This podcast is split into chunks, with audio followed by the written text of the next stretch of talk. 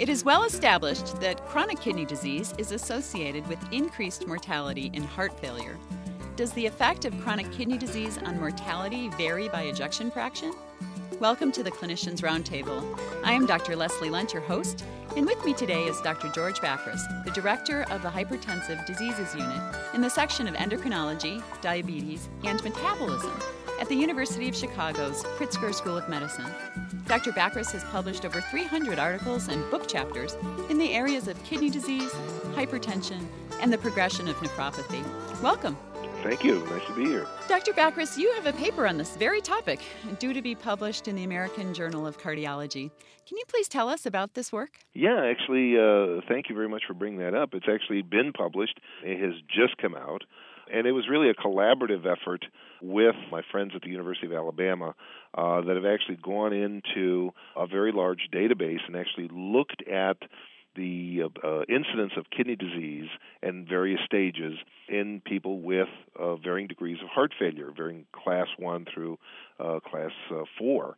Now, it's interesting the stages of kidney disease, and, and I, I, guess for the audience, we should really define what the stages of kidney disease are. For those interested, by the way, there is a, a publication in the American Journal of Kidney Diseases that was published in uh, a supplement in 2002 and has all the gory details in there about staging and what actually has gone into the uh, formulation of the staging, et cetera. But simply put, so-called stage one nephropathy is, is pretty much normal. It's people with GFRs above 90.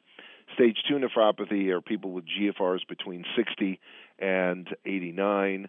Stage three, which by the way is the most prevalent type of nephropathy, are people with estimated GFRs between 30 and 59.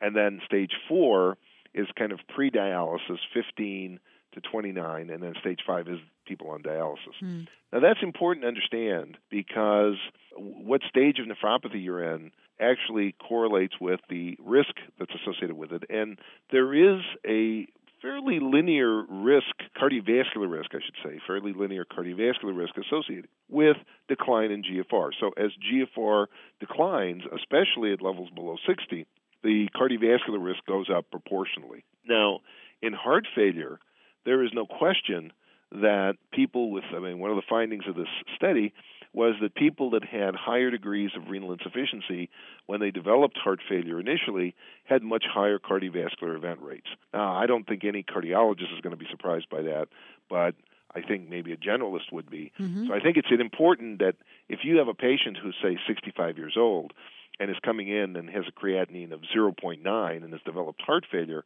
they're probably going to do better overall terms of just general uh, mortality risk than the same patient coming in, same age, but they have a creatinine, say, of 1.7 or 1.8 that person is going to have much higher cardiovascular risk over the same period of time. Okay, now uh, what else did you find in terms of ejection fraction? Well, it turns out that the worse your kidney function, the lower your ejection fraction is going to be. And and again, that's not totally surprising because if you look at a failing heart, it doesn't really have a great capacity to pump. And if you have kidneys that are not functioning appropriately as well, you're going to be more likely to be volume overloaded. And if you're volume overloaded, that actually adds extra stress onto the heart, and it's going to further worsen ejection fraction. And so these are people that are going to need more aggressive diuresis. They're going to need more aggressive management to help improve cardiac function. And then the worst possible scenario, and there weren't too many of these, but I, I, can just tell you from other studies, if you have the patient with diabetes who is spilling a large amount of protein, who subsequently has hypoalbuminemia, those patients are an absolute nightmare if they have heart failure because they are so volume sensitive because they have no oncotic pressure. So the vessels are leaking everywhere, including into the pulmonary circuit.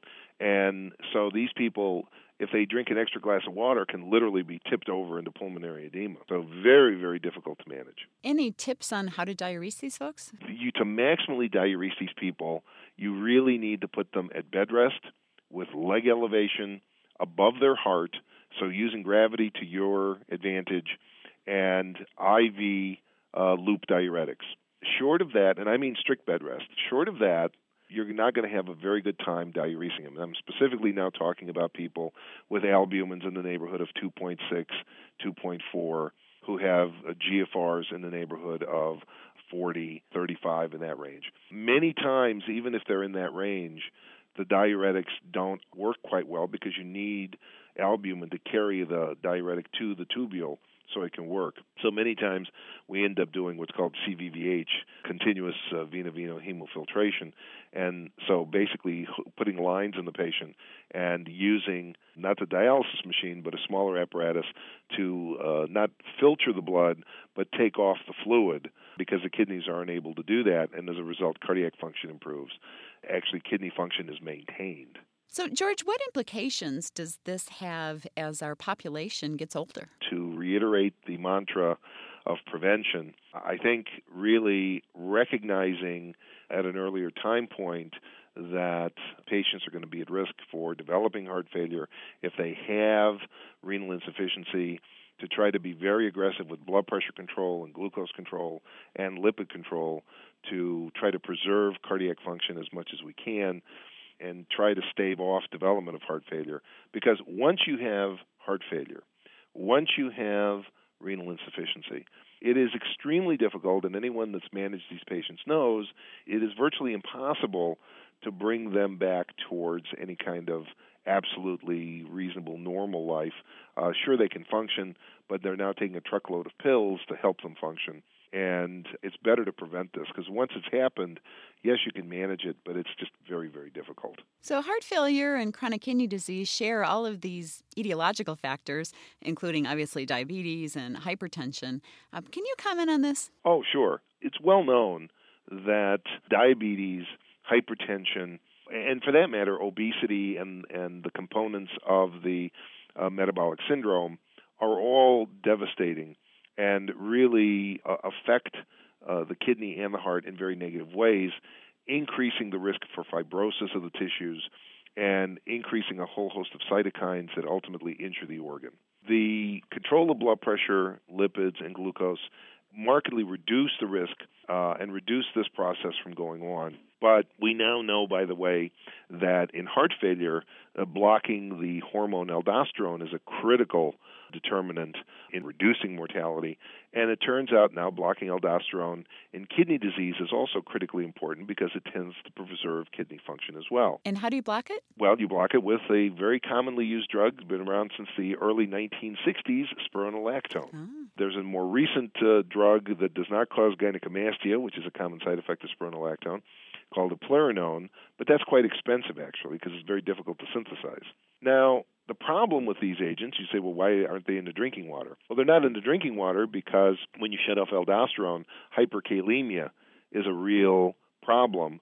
And many of these patients are already taking drugs that block the renin-angiotensin system, like ACE inhibitors, ARBs, and you add this to the mix, and the risk for developing hyperkalemia is actually fairly profound.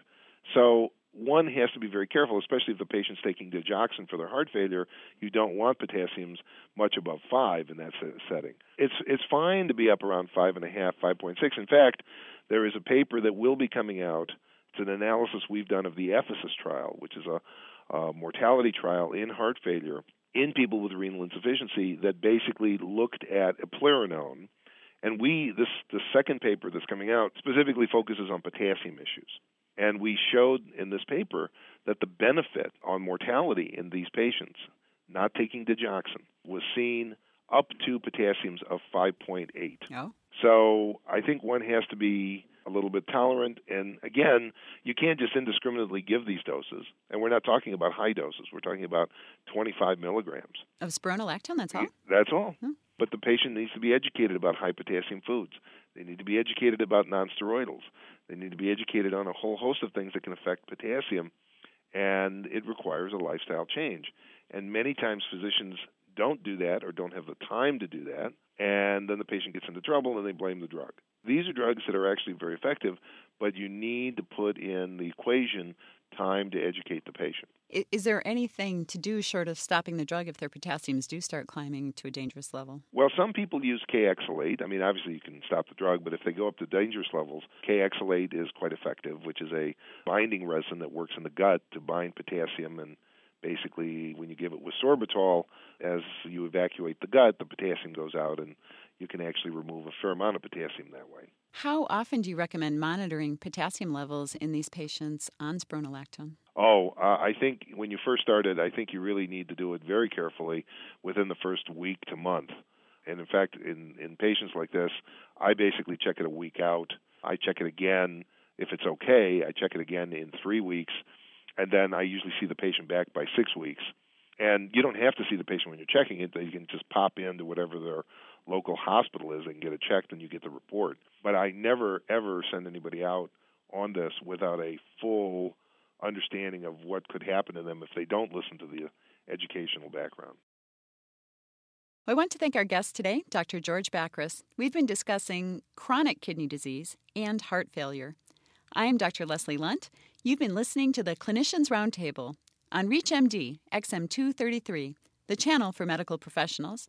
For comments and questions, please send your emails to xm at reachmd.com. Thank you for listening.